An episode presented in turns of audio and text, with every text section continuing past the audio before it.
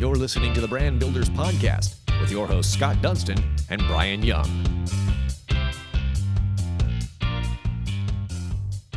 Welcome to another episode of the award winning Brand Builders Podcast powered by the Dunstan Group. My name is Brian Young, and we are here with the president of the Dunstan Group, Scott Dunstan. And we are here with a good friend, Rachel Martin from Mindful and Good. Now, branding and design are important elements in getting your message across uh, for any type of business that you own. But are you doing that in a sustainable way? Are you doing it in a way that helps the environment? Or are you even thinking about that? Our guest today on the Brand Builders podcast can perform the soup to nuts of your branding, packaging, and print in a socially conscious way. And after all, you know, why not leave the world a little bit better than you found it? Specifically, if your brand's going to be all on it. Rachel Martin is the founder and design director at Mindful and Good, which is a sustainable design uh, that ignites positive change. She started this business over 20 years ago. And so she she was thinking about this before anybody was thinking about it, to be honest. And it's really exciting to see not only the journey of mindful and good, but what she's been able to do, how she's impacted people's lives, and also how she can kind of change the perception uh, of what it means to be sustainable, what it means to do the right thing for the environment. And I've had the opportunity to interact with her and and she's one of the few people that we've been able to work with when she gives me ideas or gives me projects i'm literally being educated while also getting to do business with her and i can't think of a better partner so thank you rachel so much for joining us on this episode of the brand builders podcast thank you for having me appreciate it Thank you, Rachel. Wow, another another good introduction, Brian. That was uh, that was awesome, and we're excited to learn more here. I uh, so we understand obviously what sustainable means, but what is the whole package when we're talking about sustainable design? Well, the whole package is so as designers, you know, we're the ones that are actually, you know, doing the creative and creating this work. And years ago, when I kind of started my career, I questioned of all this stuff that we're creating and putting out into the world. So from packaging to flyers to all these communication elements across all mediums, you're creating a lot of um, communication elements that possibly create waste and then end up in a landfill. So how can we create these materials that is getting your business message across that's not harming the environment as we're doing it? So creating, you know, more recyclable material um, when you're creating that packaging. Same with print. Um, something that is possibly biodegradable that will break down into the earth versus something that um, can be recycled or something that would just go, you know, end up possibly, you know, plastics in the ocean, which obviously everybody knows that's a big problem right now. So sustainable design are creating materials that um, don't harm the earth and, and, possibly can be biodegradable um, or reused or recycled as much as possible by people, but yet communicate business messages as needed. So I mentioned that you had started uh, Mindful and Good back in January of 2000, and at that point I was 16 years old. The internet was just coming out. There was no such thing as social media, and the reality of it was is recycling bins maybe were at your house, but then your neighbor might not even recycle at all. And it was just kind of like the beginning of the educational part of of what it means to be sustainable and really like what those options are. So I just want to know when you started this business back in 2000 what was your your your level not only of awareness but saying like i need to create this business to make change and now 21 years later you know not only is it a topic that brands are really considering but it's a topic that makes them stand out and it's a topic that is a conversation where they're willing to spend more uh, by basically creating less from a waste standpoint Correct. So the past 10 years, I think it's been more well known with sustainable design um, and being more aware with everything going on in the world and climate change. When I started this, you know, I just was a freelance business um, and I did work for a different, a few different companies. One was a large ad agency and we were trying to market a product and sell more of a product that people didn't need. And between the packaging coming in a clamshell and selling more of these products that were just, it was basically like throw out your old, old one, buy this new one. And we were trying to design packaging and messaging around that. And, you know, I questioned that as I was in this, you know, freelance part of my, my business. And I really thought there was a better solution of why are we trying to sell more stuff to people that don't need more stuff? So it was more about this mindful approach. And could there be better, you know, everyday products that are made better, even the industrial design side of those material elements? And then also the packaging and brand consumer awareness side. So I think, you know, a company like Patagonia does it really well. Um, they're kind of a leader in sustainable branding and sustainable design where they're not about selling more stuff. They want to sell long, you know, long use items that people use for a long time or they repair and reuse. So kind of getting, um, learning about that at the beginning of my career and just finding better solutions for these problems that we, we need items obviously in the world to operate in our daily lives. And how do we create those items that are better, that are better for people and better for the earth and aren't causing a problem? So we've just always been learning and growing and we're not, we say we're experts, but we're still always learning and growing through different elements of materials. Um, lately, you know, the past few years, materials have become more available, um, which is great because consumers are demanding it and then cost goes down for those because I think sustainability and, and, and recyclable products were very expensive you know, many years ago. So it wasn't, you know, it just wasn't affordable. So the beginning of my career, it was very, very hard.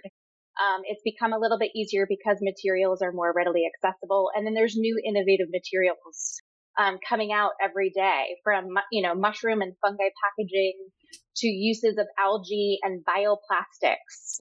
Um, those were very niche, niche, um, and, and very hard to come by, you know, in the early 2000s. And now they're becoming more day to day. And when you have bigger, actually really large brands and bigger corporations leading the way, um, driving, you know, those bioplastics, when you have big soda companies starting to really think about their, their plastic bottles that they're putting their, their beverages in, when they're starting to lead the way and, and using better materials, that kind of paves the way, I think, for the rest of businesses and brands to do so as well. And then also just consumers are demanding it more. They want to invest and buy products in companies that align with their own values um, for the future generations as well. Um, so I think they are also putting up that demand for for businesses that they make purchases from, that the the materials are better sourced, more sustainable, as well as operations too. So when I say sustainability and materials, it also comes down to sustainability and people. So making sure, you know, where, where companies are sourcing from that they have a reliable workforce that is, you know, fairly compensated, fair wage, um, workable conditions where they're creating these products and companies kind of need to know that whole supply chain from the package that it's going in, but also the people, um, that, that human capital that's also creating those products for them and make sure that they are also well taken care of. I mean, yeah, that's very, like a lot to digest. But at the same time, you know, I I, w- I want to ask you this question because it's to me, I feel like the education part is is the most important, right? And so now that we've gotten to an area that maybe it is affordable and that larger organizations are realizing that people are demanding that not only people that are the consumers but the people that are actually working for them. The the, the new you know kids that are coming out of college that are coming out of high school that are coming to work for you they want more than just a, a paycheck and a 401k right? They want to know are we helping the world? Are we are we doing what we can do to make that step? I remember i went over to my friend's house and this was not that long ago and i'm not going to mention who it is but i asked like hey where's your recycling bin? And he was like i don't have one. And like it blew my mind right? 10 years ago it would have never blown my mind i would have thrown that bottle mm-hmm. right into the trash can yeah but i was like well, we're going to put a little stack right here, and today we're going to start recycling. Right? It was just crazy to me to yeah. think that somebody in this day and age has that type of mindset. But it's people like you that can educate those brands, and I think it, that that's what's going to change the world. Not just everybody needs to be recycling, which is important, but getting big brands like the Coca Colas of the world to realize the amount of waste that they've produced. How do we change that? And so that's really fascinating that you've been able to do that. So I want to talk about this. So right now, if you're a brand and and you're trying to look for ways to eliminate waste to support you know the environment um, i know there's this is going to be kind of a broad question but what are the steps what do these brands need to be thinking about and is this something that you can walk you know kind of walk them through a checklist and and really dive into the brand to see some of those those areas of waste and and i guess just give us some insight into some things that these companies can start to think about and obviously call you if they want to do that as well. But I'm curious to see kind of what those steps look like and, and how we can make a difference. Um, I think probably my whole thing is designing backwards. So kind of thinking the end of life. So if you're creating a product, um, ultimately, what's the end of that? So figuring out is it going to end up in the earth? Is it going to be end up in a recycling stream? Um, and thinking about recycling differently too is so the end of the life of this product, can it be broken apart to different parts being recycled? And then can all those parts be recycled worldwide if we're a worldwide company? And there's a lot of different issues with recyclability and municipalities. Um, right now, you know, we're having that here locally where there's only certain plastics that can be recycled. So consumers in general have to be more aware that they can't just purchase products thinking it can be recycled. Um, and then just kind of like, well, it's going to either, you know, just throw away, get out of my house or be recycled and it's fine. It's into that, you know, it's, it's, it's being taken care of and they kind of just forget about it um, they kind of need to really reconsider everything they're consuming um, and using.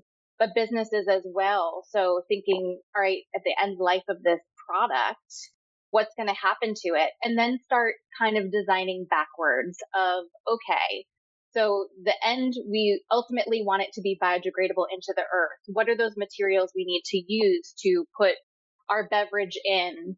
Um, whether it's glass or plastic. Now, what about supply chain? Let's, how is that going to be delivered? You know, the weight of plastic versus glass versus cardboard, paperboard. Um, what are those, you know, what are those costs associated as well? So, you know, a stand up pouch versus a cardboard box versus a glass versus a plastic. So those are like your four things to do a liquid product in. So going backwards from that, okay, how are we going to source these materials? Uh, you know, the shipping aspect, getting to the store, getting the consumer, getting to uh, eventually the waste stream. Let's work back again. So how are we going to get the materials to make these products to then put them in the shipping to then get to the store, get to the people? So just kind of going through that process of supply chain. And it also comes down, obviously, sustainability, but you also, you know, bottom line too of what works for your business. And sometimes you know, right now, maybe there is a plastic recycling stream that is very useful for them if they're doing a different target area of the US that has that. Or maybe they're going to go compostable because they are located in the northwest corner of the US that has, you know, municipalities compostable, industrial composting is readily available for people. Makes sense there. Composting, industrial composting for a product doesn't make sense across the world but it makes sense in places that have that. So companies going through this chain, this process, and then getting, you know, to the actually creating the product and creating the packaging for it that's going to hold it. And that's kind of where we go from with businesses of kind of just going through their streams from where it's going to end up, whether it's going to be recyclable or it's going to be compostable, biodegradable, and then working their way back and designing this great thing for consumers to buy, um, also, you know, thinking of the values of their company, you know, why are we, why are we creating this product? Is it going to be the betterment of society and for humans, um, for people? What is it doing? Is there a portion of it? All right, maybe it brings joy, but is there a portion of this company and this product that we could give back as well?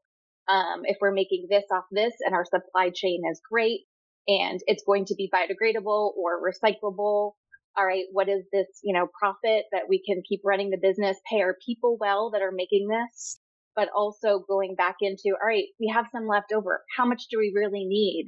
Can we possibly start funding other entities in the world that we do have this extra capital?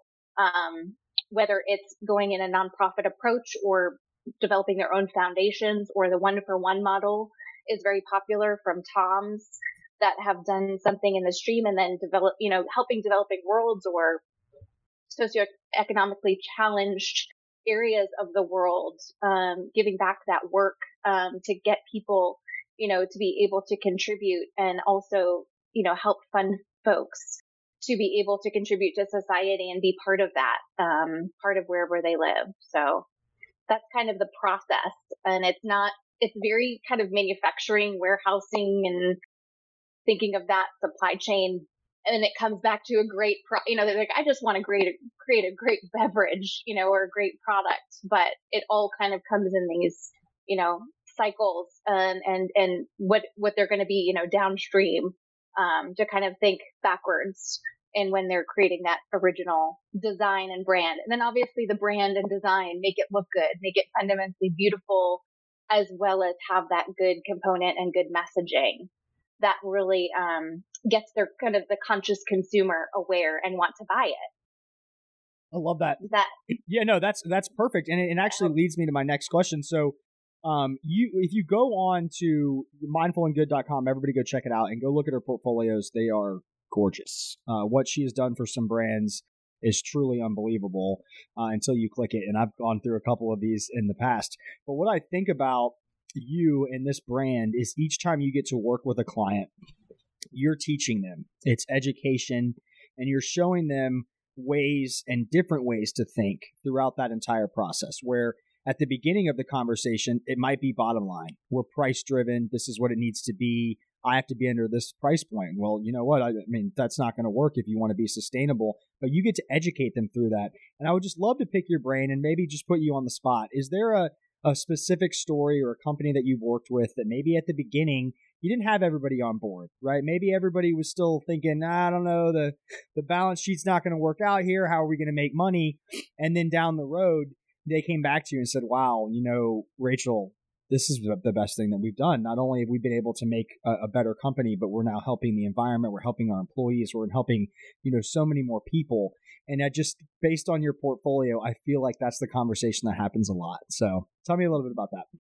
It is, it is, and it's still an ongoing process and a growth process. So a lot of the the larger brands or Fortune 500 companies we work with, um, we do ask a lot of questions, and they are the the great resources that are able to implement a lot uh, bigger scale elements and um, just kind of going through that process with them. Also you know turns it a little bit the dial a little bit further a little bit further with their processes when we're creating um, some brand elements for them. But some that I really think they may be small, but very mighty. Um, are the really like startup entrepreneur businesses that have grown, uh, maybe under, you know, under 20 years, under 10 years, where they have, um, kind of thought this is a little too much for them. Obviously, they're a startup. There's a lot to invest up front but then showing them the long term. So sometimes folks can't, you know, when it comes down to, you know, the bottom line, like you said, they can't do that upfront investment cost. But when they think of the bigger picture, um, when they're sourcing, um, there's a few local products that we work with. I don't want to mention anybody directly by name, but there's a few case studies I can explain of when they were starting to source ingredients for their their their products, um, they were just getting as much as possible for the lowest cost possible to create their product. It still tasted fine. It was good. Um, but they really were looking at that bottom line versus now getting them into the flow of we are in a great region in the South, North Carolina. There's a lot of great local fresh produce and fruit that's grown here and getting them into more of that local stream. So sticker shop shock was huge up front for that investment. But then as they got that into that flow of really sourcing local ingredients, they they found that their their product was better. It was so much better um, taste wise because you're getting a fresher ingredient versus something that's coming across the U.S. Um, they're also supporting a local community and a local business, a local farmer and they are kind of developing these synergies of this local economy. So they invest in a local business, you know, accessing that local produce. That farmer is able, you know, gets that capital and is able to also spend in the community. So these companies have now grown and grown. They start to hire local folks, um, help those also farm those, those farming industries grow as well based on that, you know, produce that's doing really well locally. And then they're able to grow their business and take that model and just kind of ramp it up from there. So I don't know if that answers your full question, but that's kind of, I think, just the getting them through that process. It, it does take a little bit of, um, of legwork to do that, but, and the, when they get to know the farmers and the families and the people that are growing the food that's going into their product that they, you know, the, their business, their baby, and the product that they love. They just found these like synergies and it was so much more important for that, for the product itself and that it, it, it all worked out at the end of the day of them making a profit on it. And it was so much better versus just using some other source that they would never even know who had grown that or, or, or, you know, the, the chain of the, the longer chain to access that versus just a smaller chain, a local chain, a food chain that they could have a better impact on. Yeah. Do you see this continue continuing to evolve, like the supply chain and, and more folks buying into the hey, let's take care of the planet mindset from a corporate standpoint? Um, I, there, this is a two part question. So, I've been in this world in my in branded merchandise for 20 years. When I first started here, you could barely find a ladies' companion shirt, right? Like you, it was all men's apparel, yada yada yada. Well, more and more women entered the workforce, right? So the demand became there, and now you can barely find a shirt without a companion lady style. Um, we're seeing that happen too with green products. Uh, it's evolved over the past 20 years. It seems like prices have come down. Is is that because of demand? Is that because more and more folks are, are getting behind this concept? Um, Absolutely. I definitely yeah. think so. People are, you know, they want somebody or they want to buy and or get products from people that are like minded. And I think everybody thinks they're a conscious consumer. Some more than others are actually doing it. But I think they, you know, as we've evolved and, and over the past 20 years, people are more aware of whether they're, where they're spending their dollars um, and they're willing to invest in that of in companies that are aligned, you know, with that like-mindedness and that they feel like it's doing good or giving back. Um, so I think the the increase has demand demanded prices to to drop on that, and then as well as I mean, there's still a lot of stuff out there, and people still love a lot of free stuff when it comes to certain brands and merchandise, but companies are prob you know are also probably investing in better branded merchandise and items to promote their businesses that are aligning with their values too, as they're, you know, becoming more, you know, corporate social responsibility um, within their core of their business. Yeah. I also think the quality of products, you know, we offer a lot of green products, a lot of sustainable products, products that are made out, made out of, you know, water bottles that are turned into a polo. Come check them out. You would actually be shocked at the quality of what that shirt feels like. It's not mm-hmm. like 20 years ago and you're like, I got my recycled t-shirt on. yeah. Check this out. And, and it doesn't feel that way. It's, it's pretty amazing. Now, one thing that I wanted to chat with you about, you just mentioned, um, uh, working with a, a, local company and, and getting them to, to support, you know, local farms. We had, uh, Zach, uh, on our podcast from Carolina Farm Trust, and it was amazing what he's been able to do and I think it's just fascinating because I, and this is a lesson I think just in business in general. You can always be transactional. You can go and try to get the business. You can try to sell on price. But what you do is you go in there and you say, I'm going to challenge you, right? I'm going to show you, I'm going to educate you. And, and whether that client becomes your, your, your client or, or, or you work with them or not, you're give, you're standing your ground, right? And you're saying, this is, this is what you can do. And this is the possibility.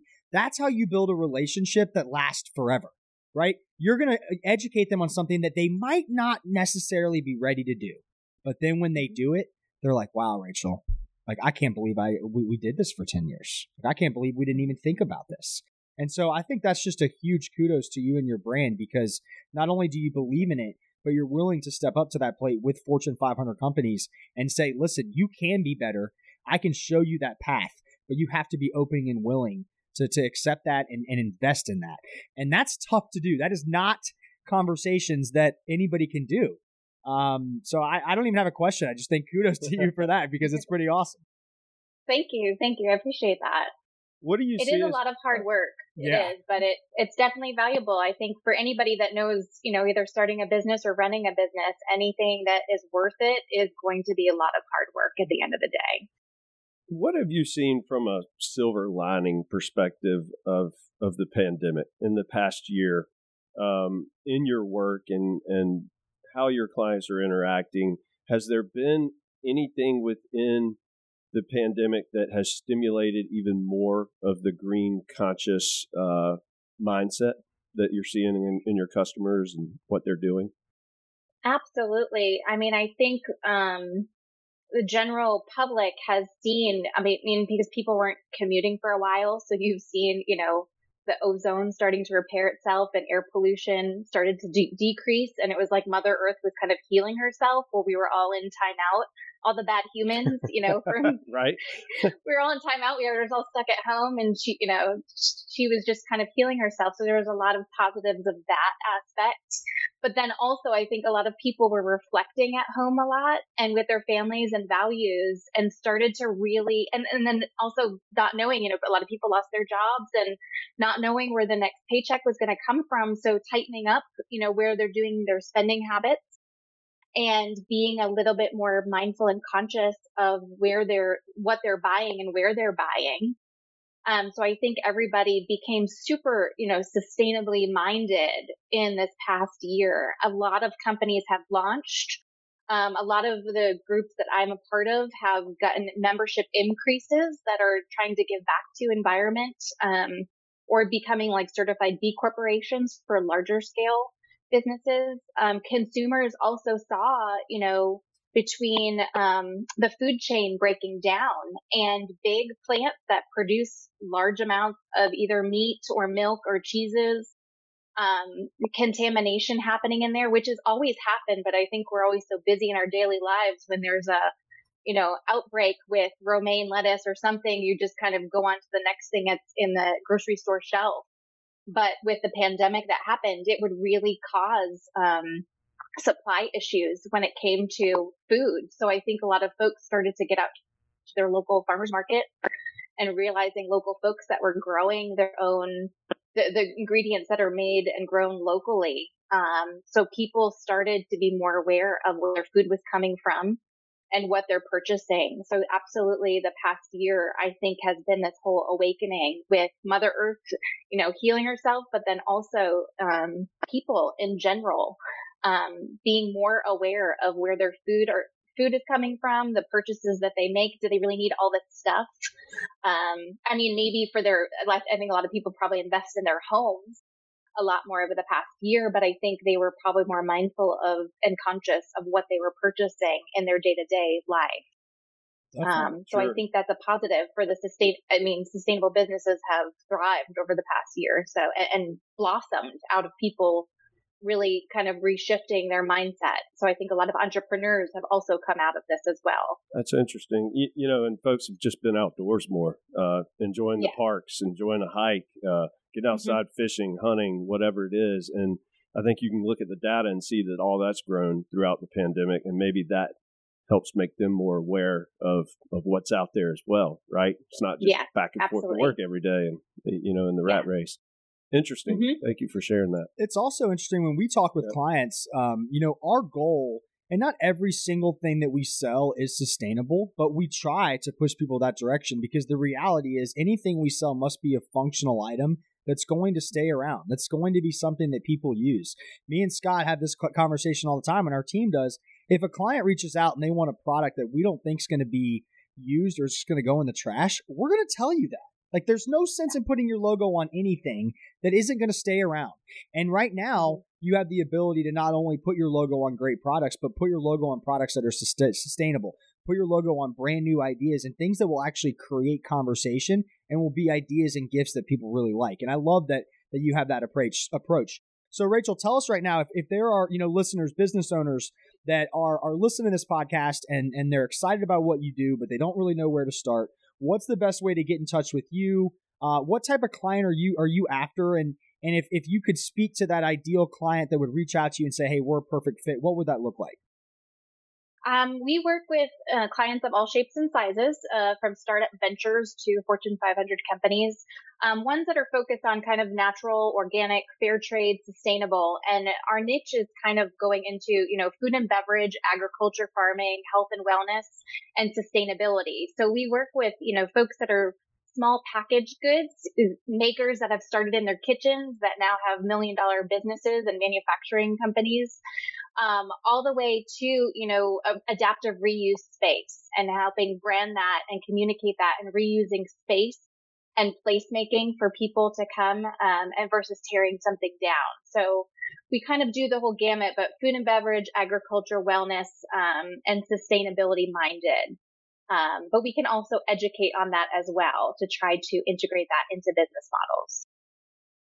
I feel like Rachel needs to have her own podcast. Yeah, I think that's what we absolutely. need. I think so. You just you, You're, you're- very It's a wealth of information. It yeah, is. for sure. yeah. And it's a very interesting topic, and obviously a hot topic. It seems to get warmer and warmer every year, and uh, we all need to be aware, right? Mhm. We just do. I agree. I and I think it's it's neat when you go into like even just a a, a regular apparel company. Go look at any apparel companies now that are creating product, and I will bet you that 20 to 25 percent of their business, if not more, is is starting to be sustainable. They're starting to to really market around that, and they're not just marketing around that because they want to make a difference, right? They're marketing around that because that's what the client demands. And if you have a business and you're not thinking about this, then there are there's going to be a business that comes in that does, and they're going to take your market share very quickly. So, you know, in the year of 2021, like I said, I never thought I'd have to have a conversation with a friend on why you don't have a recycling bin, but there are still people out there that that think like that. But I think the majority of people are starting to realize the true impact that we can have, and